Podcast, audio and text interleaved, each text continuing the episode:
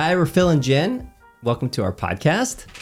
This is the second season, and it is called Setting the Bible Free. And this is the fourth episode. And this one we're calling How You Hold It.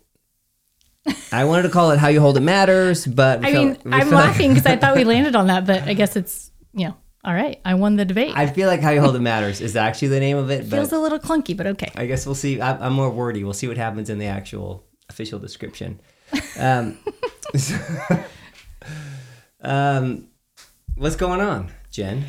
Yeah, we're coming at you tonight at night from our shared office. And we just got in from Santa Cruz um, last night and we had, gosh, it was such an epic time. It was fun. um, Saturday night we had our How to Reimagine Your Life experience up there and met some new friends and incredible people.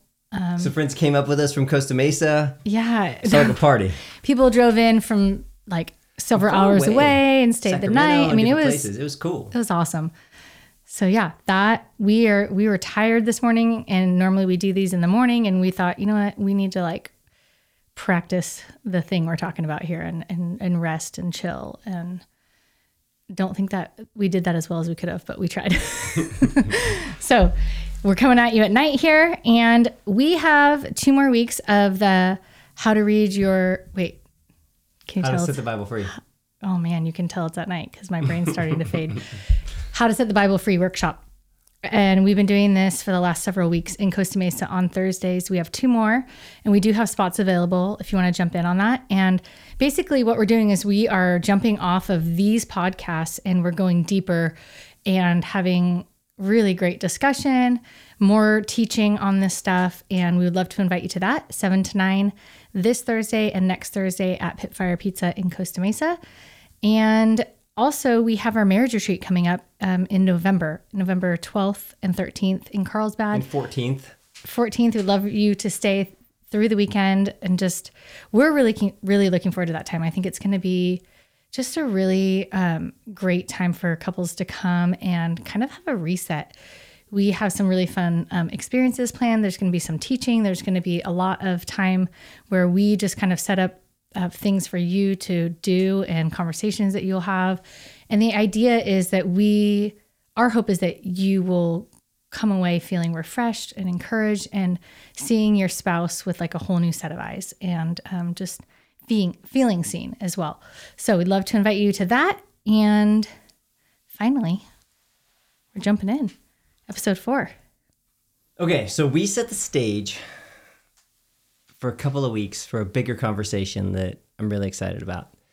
And this is stuff that we've been thinking about for years. I actually pulled out journals from the last four years, five years um, of stuff, just thoughts, ideas, things I've been thinking about, wrestling with, and kind of bringing kind of like a five eight year journey into these conversations. And so I want to talk about how we've been shaped and conditioned to hold the Bible and the impact that it's had on our world.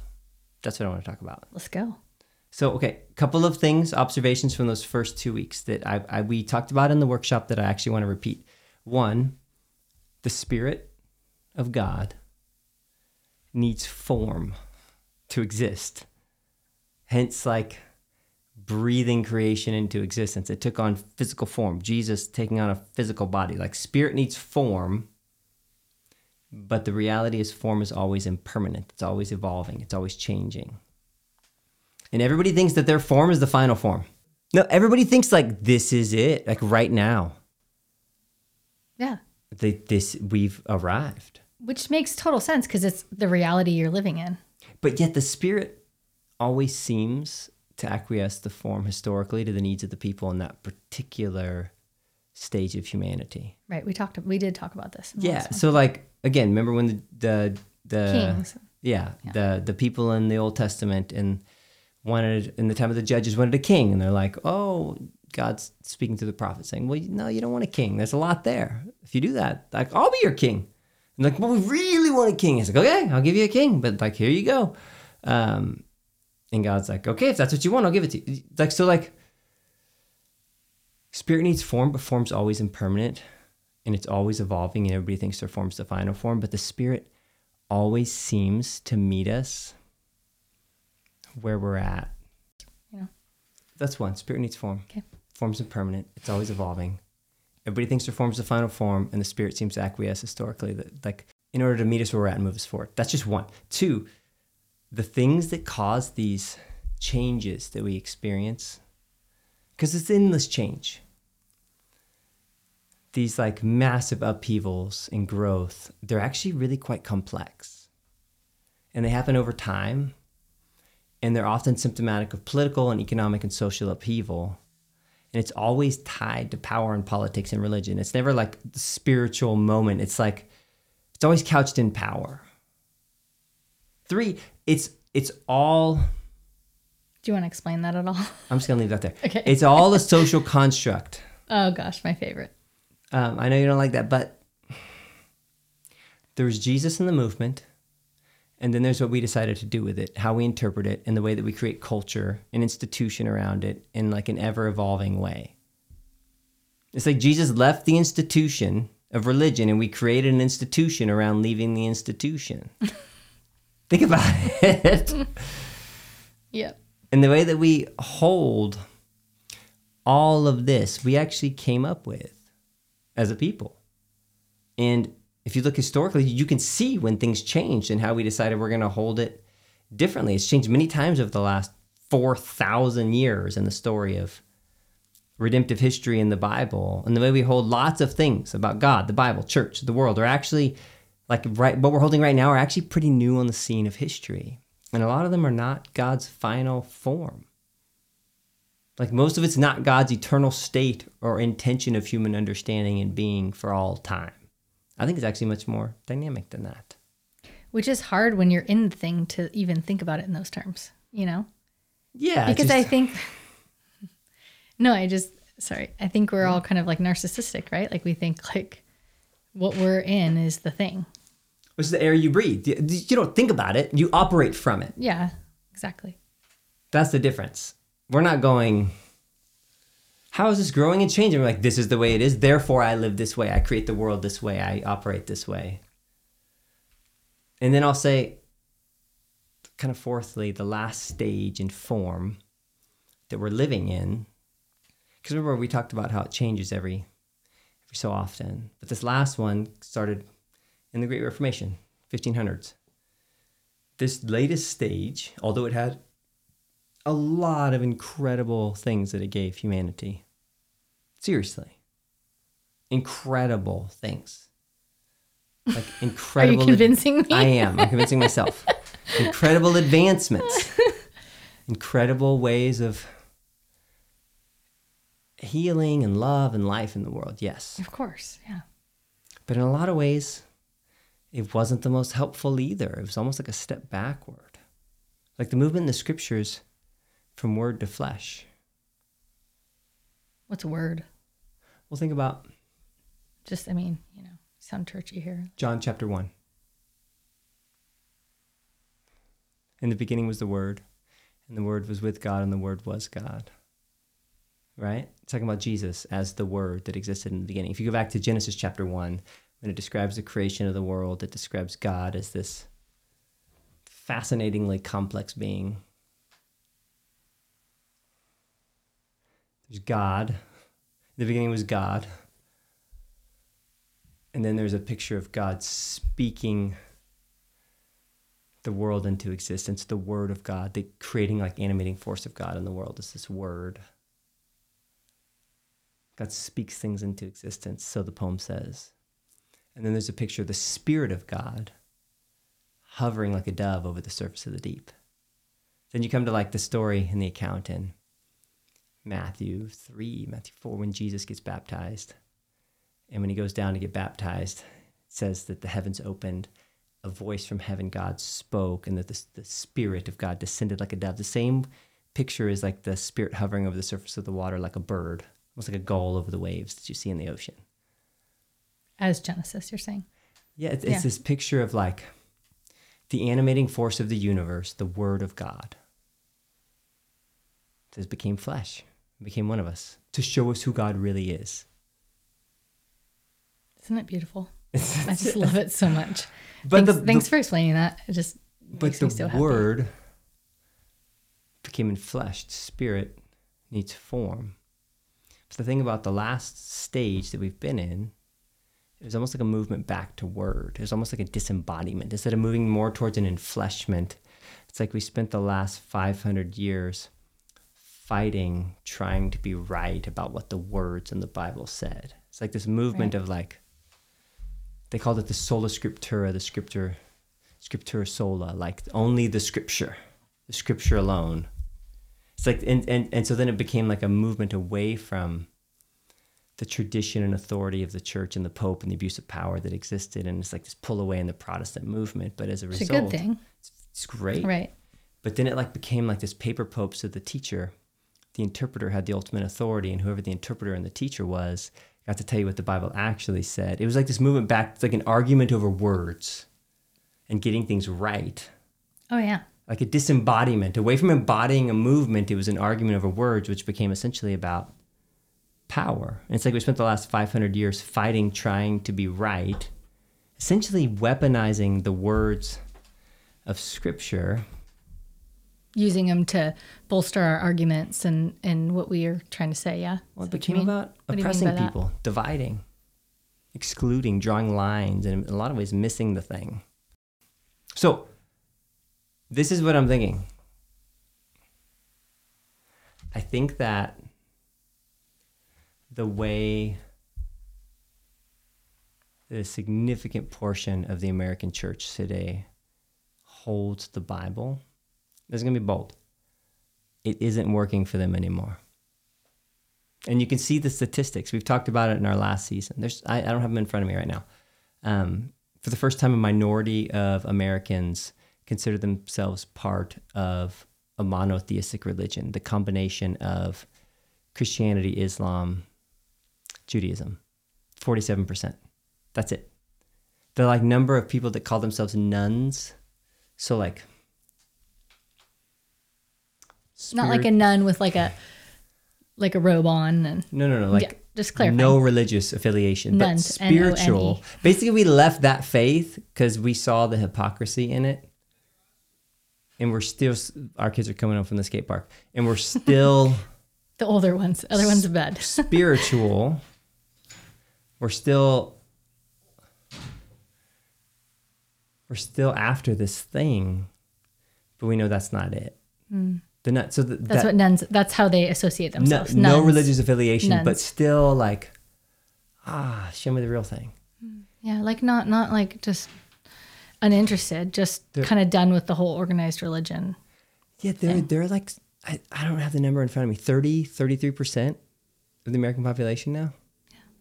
So I mean, I I heard recently from multiple pastors, I don't have the statistic of where they quoted it. Um 30 to 35, 33% of congregations have returned now after the pandemic and the people meeting again in church. Like there's a there's a sense in like a lot of people significant portion of the american church hold um, the way that a significant portion of the american church holds scripture just isn't working for a lot of people Or maybe even broader than that, maybe even just this system, just to be fair, right? We're not just talking about the way that the scripture, scriptures are being held.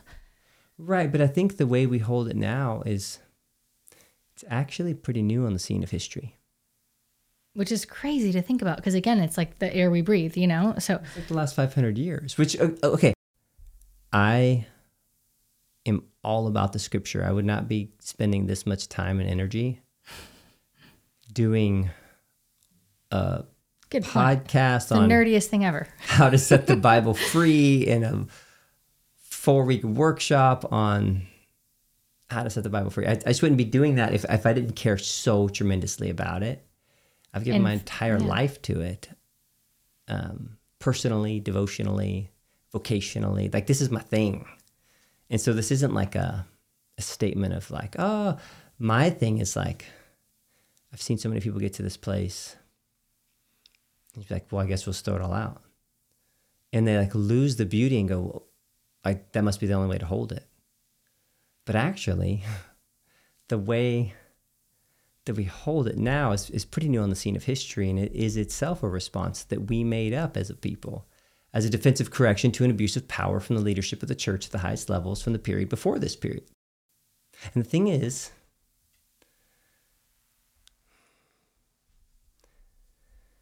when you read the Bible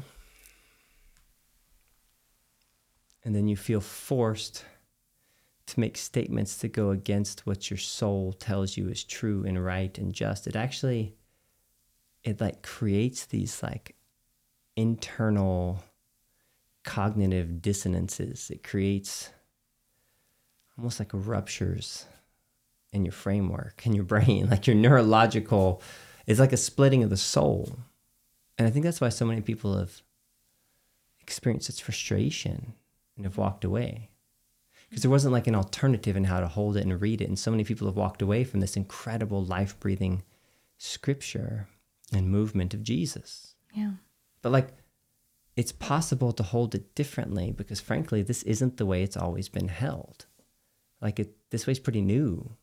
Yeah. I mean, we've been talking at all of our events to so many people who are in that place. And I mean, people who are like, I think desperately searching for how do we hold this differently? Like, I don't want to throw the whole thing out, but I don't know what to do. You know? And, and, like and that's like a consistent conversation we've been having. Yeah, we've talked to quite a few people in that place. And I think, I think people are so scared of getting it wrong because of even the way that they were ironically taught to hold it that they're so worried that they're going to get it wrong that they're going to like go to hell or that they're going to like I don't know, just like it feels weighty, right? Like, how do we figure this thing out?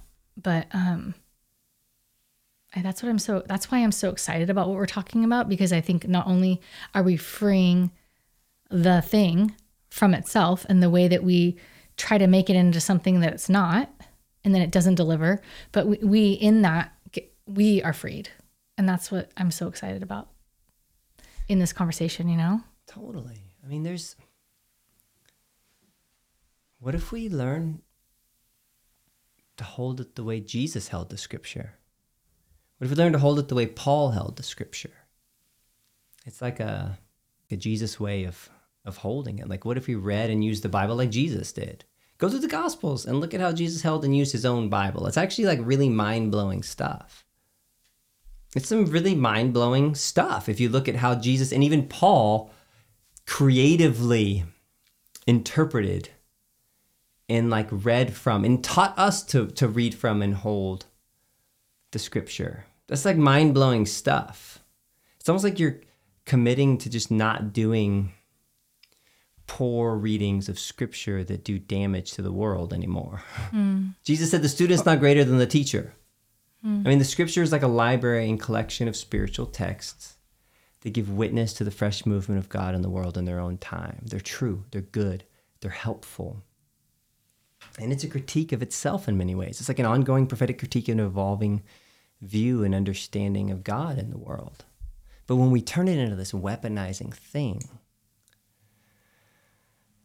oh man, when I operated as a pastor, I, I did that. I absolutely, like, I was blind to it until I wasn't.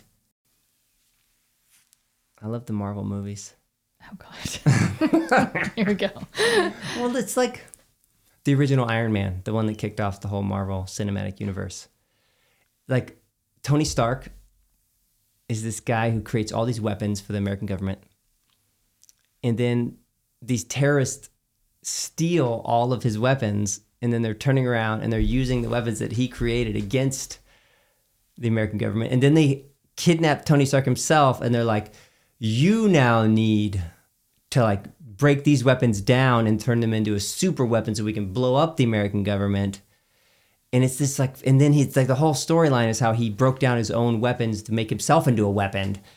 And it was this like wild story. But it's, it's almost like that. It's like, okay, let me figure out how I can break this thing down and use it as a source of power back against you. So I would like endless arguments of. Right. You're using the scripture to argue the opposite point. Yeah, it's like back it's, at it's like so you're like weaponizing the whole thing. Scripture war. Yeah. This verse says this, this verse says this, this actually the original translation of the context of which. By the way, you you're really good at that.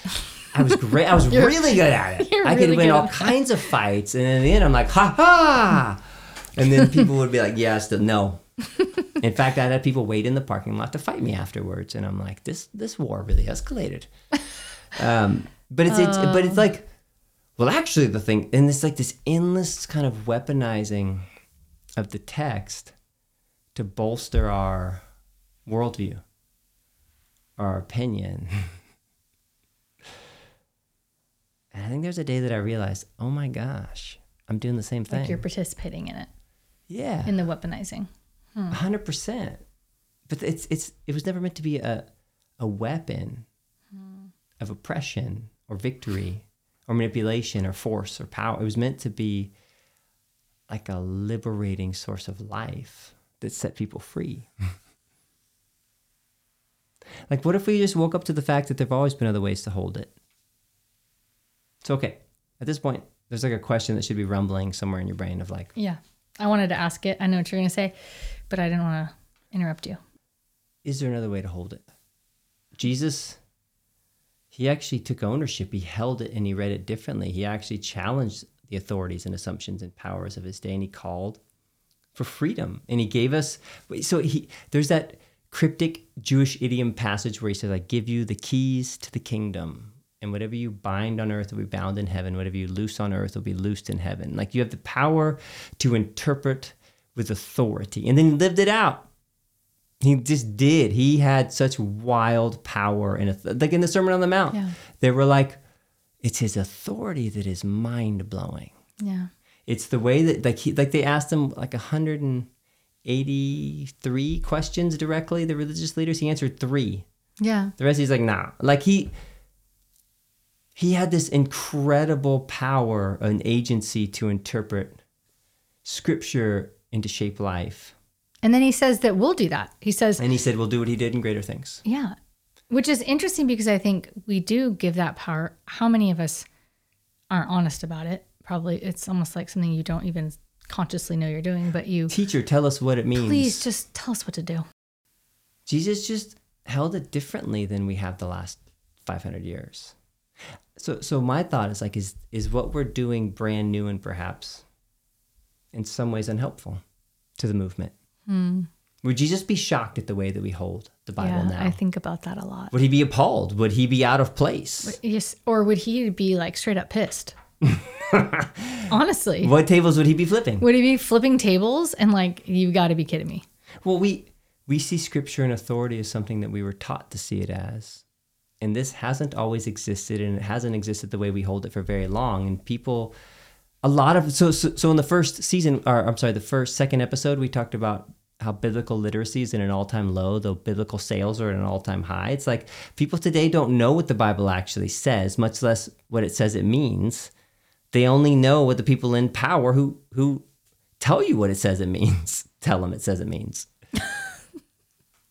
Which is I, I think no different than the way it's been in past seasons. Hmm. The scripture itself is a collection of spiritual texts that have lasted the test of time and they give witness to the fresh movement of god in the world in their own time. It's an ancient library of books that contain the ongoing progressive historical revelation of god's activity in the world it's interpretation upon interpretation upon interpretation all the way through. Books of the Old Testament reinterpret other books of the Old Testament. The New Testament is a wildly creative reinterpretation of the Old Testament itself. And it's true and it's amazing and it's awesome. And these are stories that have stood the test of time and guided generations for thousands of years. These are like things that we still wrestle with, that people have wrestled with for thousands of years, questions and realities.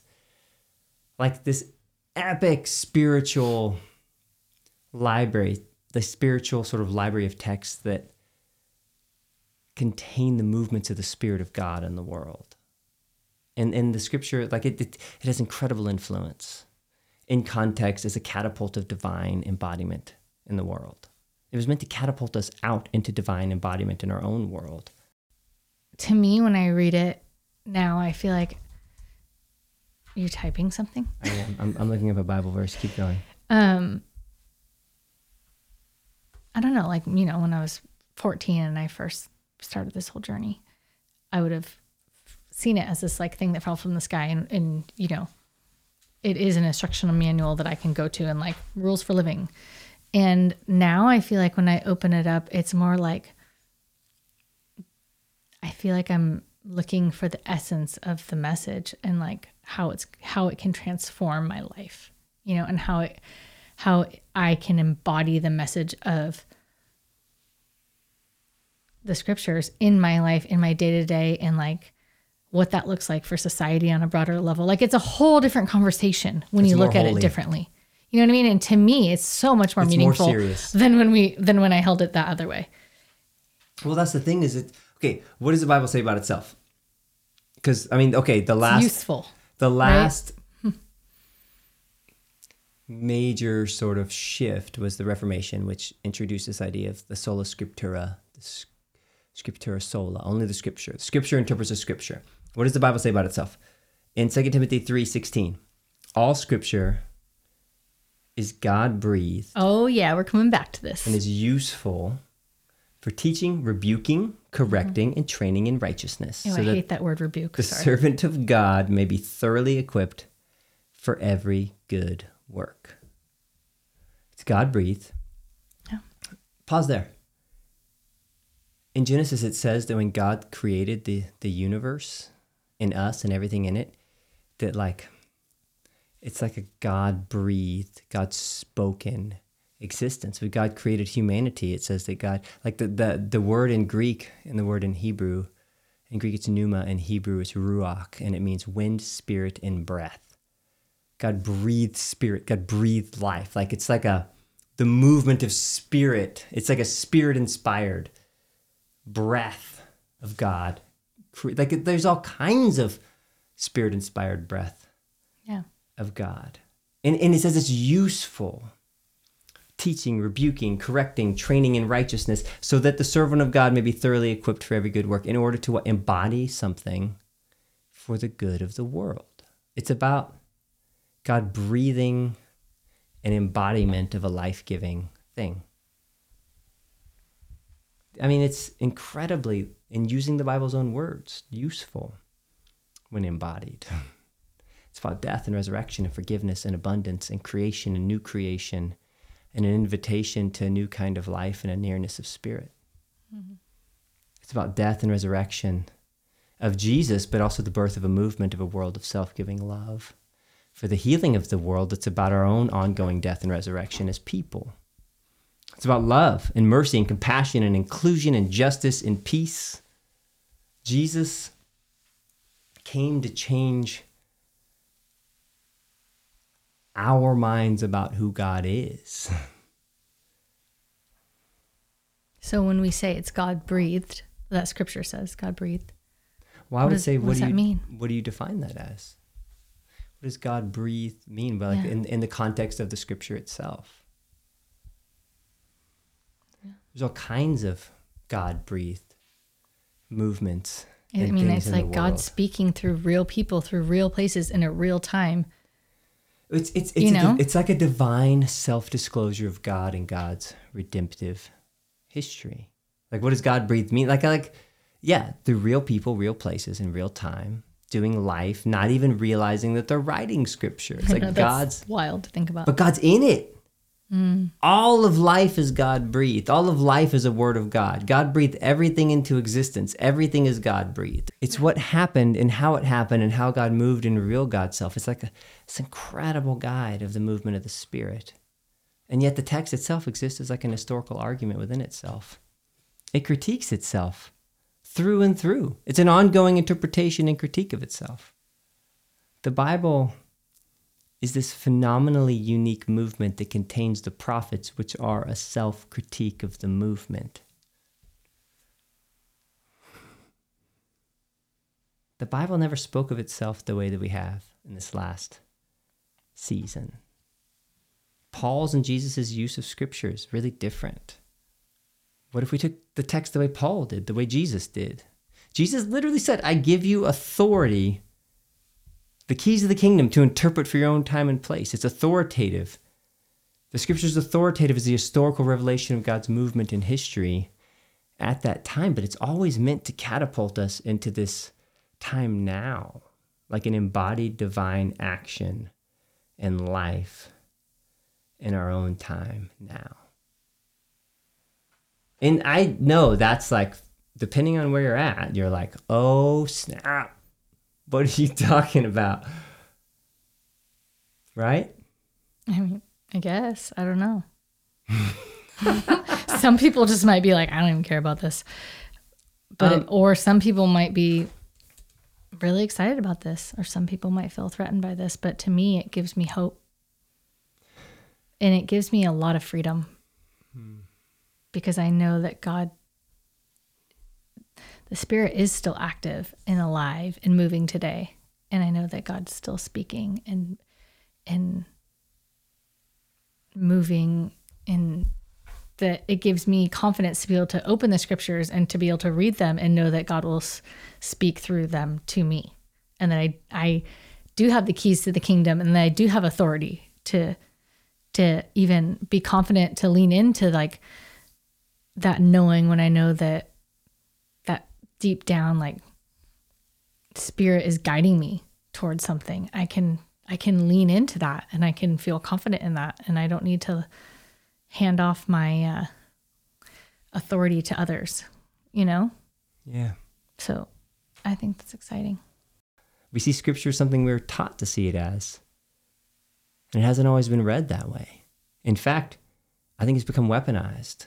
And some things that have come out of it are oppression and violence and self preservation. Like the truth is, authority is what you give influence to. Uh, authority is what you give influence to. And I think in some ways, the authority in the Reformation went the wrong direction. I think the like the authority discussion is often divorced from like the embodiment of the word of God. Jesus was a movement from word to flesh. Like the, the movement of the Reformation was about arguing words, but Jesus became flesh. He talked about the law on the heart.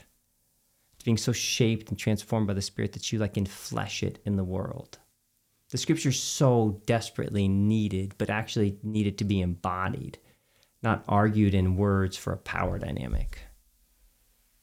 I think the real question in the whole authority debate is what does your reading and interpretation of the scripture create in the world?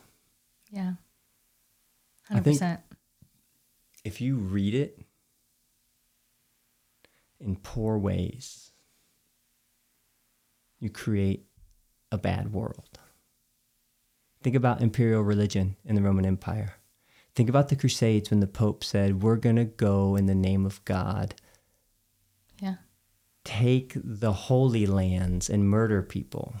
Think Right. about the Inquisition, where it's like, we're going to burn people alive who we consider threats to our power and we're going to call them heretics. Or think about like the institution of slavery or racism or LGBTQ exclusion. Think about like the cognitive dissonance that happens when the way that you are reading the Bible does damage to the world and to people in it, and you know it. Hmm. But Like, you feel like down. you just have to like stick to it because, yeah, I think that's it's the way you read it. You know, that's the way it's done. what about here and now and the way that you read and hold the text and what it does to people in the real world? It's like an embodied reality in real time. How you read it shapes it. Mm-hmm. And I think in a lot of ways people have been disempowered and lost our like Jesus given authority.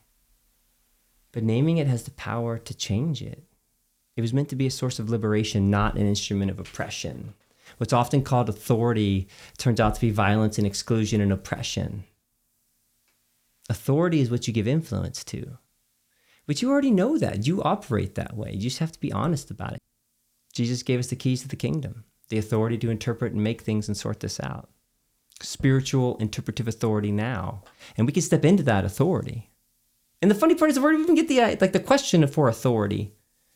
It's like Jesus believed in us and he launched this movement of liberation and embodiment and transformation. And then it's like right away, they didn't trust themselves or humanity and went back on it. Hmm.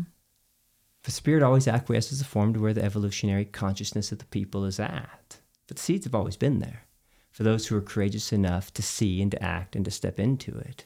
You don't have to give your authority away. God already has placed his spirit within you. You have everything that you need. Just look within, trust it, and ask yourself, what does this reading of the text do? Does it open yeah. people up?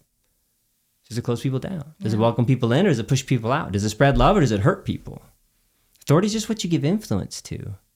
And you have the Spirit and the keys to the kingdom, and you can trust that Spirit.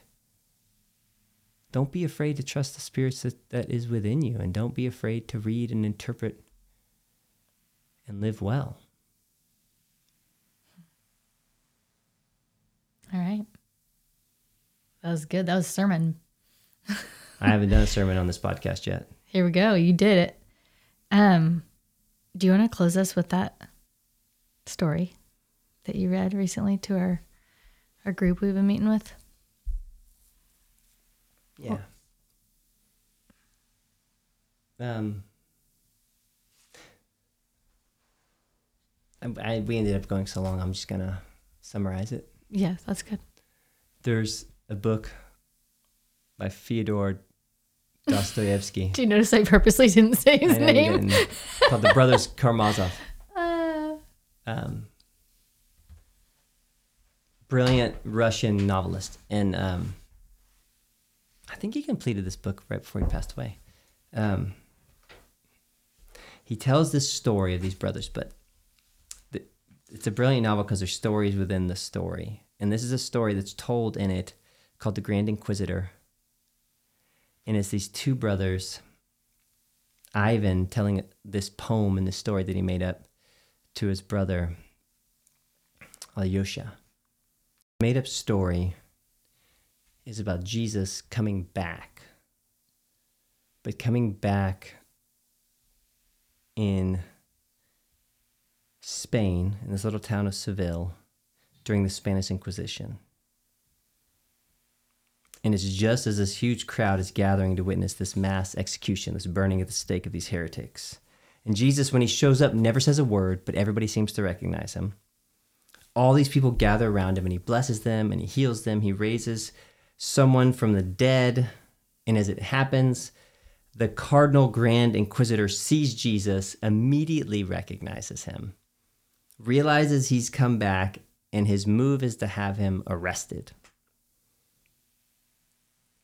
And when he has him arrested, it's like he just points his finger. And the story says, um, Such is his power over the well disciplined, submissive, and now trembling people that the thick crowds immediately gave, give way and scattering before the guard amid dead silence and without one breath of protest, allow them to lay their hands upon the stranger and lead him away.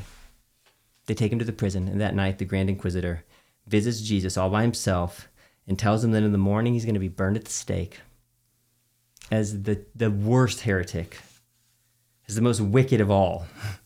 And the same people that were kissing his feet tomorrow at one point of his finger will rush to add wood into his own stake that's being burned as he's burned alive.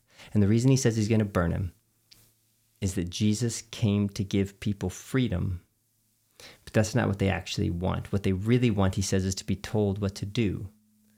They want to be told how to believe and what to be fed.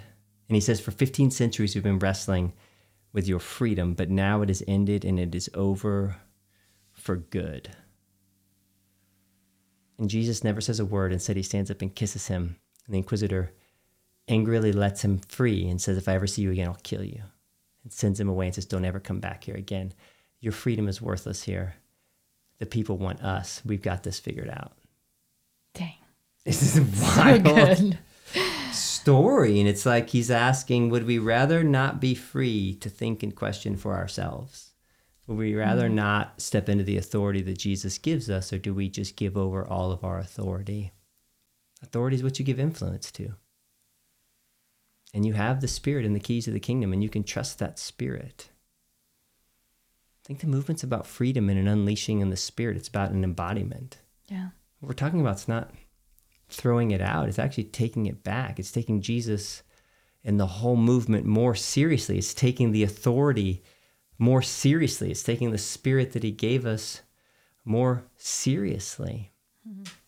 I'm not talking about deconstruction. I think that's boring. I'm talking about reconstruction. I'm talking about going through death and out the other side to a new kind of life. It's about reimagining. Mm. And man, it's a lot more fun too, isn't it?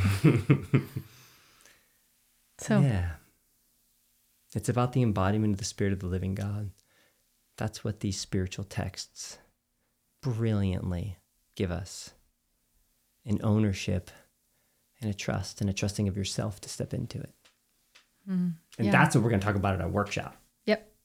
going to keep this conversation going. So we still have two more, and you can um, jump into those if you like. The information's on the site, philandjenwood.com, and we'll see you back next week. Thanks so much for joining us. Don't forget to check out our website, philandjenwood.com, to register for upcoming experiences and to see what else is going on. And if you enjoyed this, feel free to subscribe. You can even leave a review. Keep going. See you next time.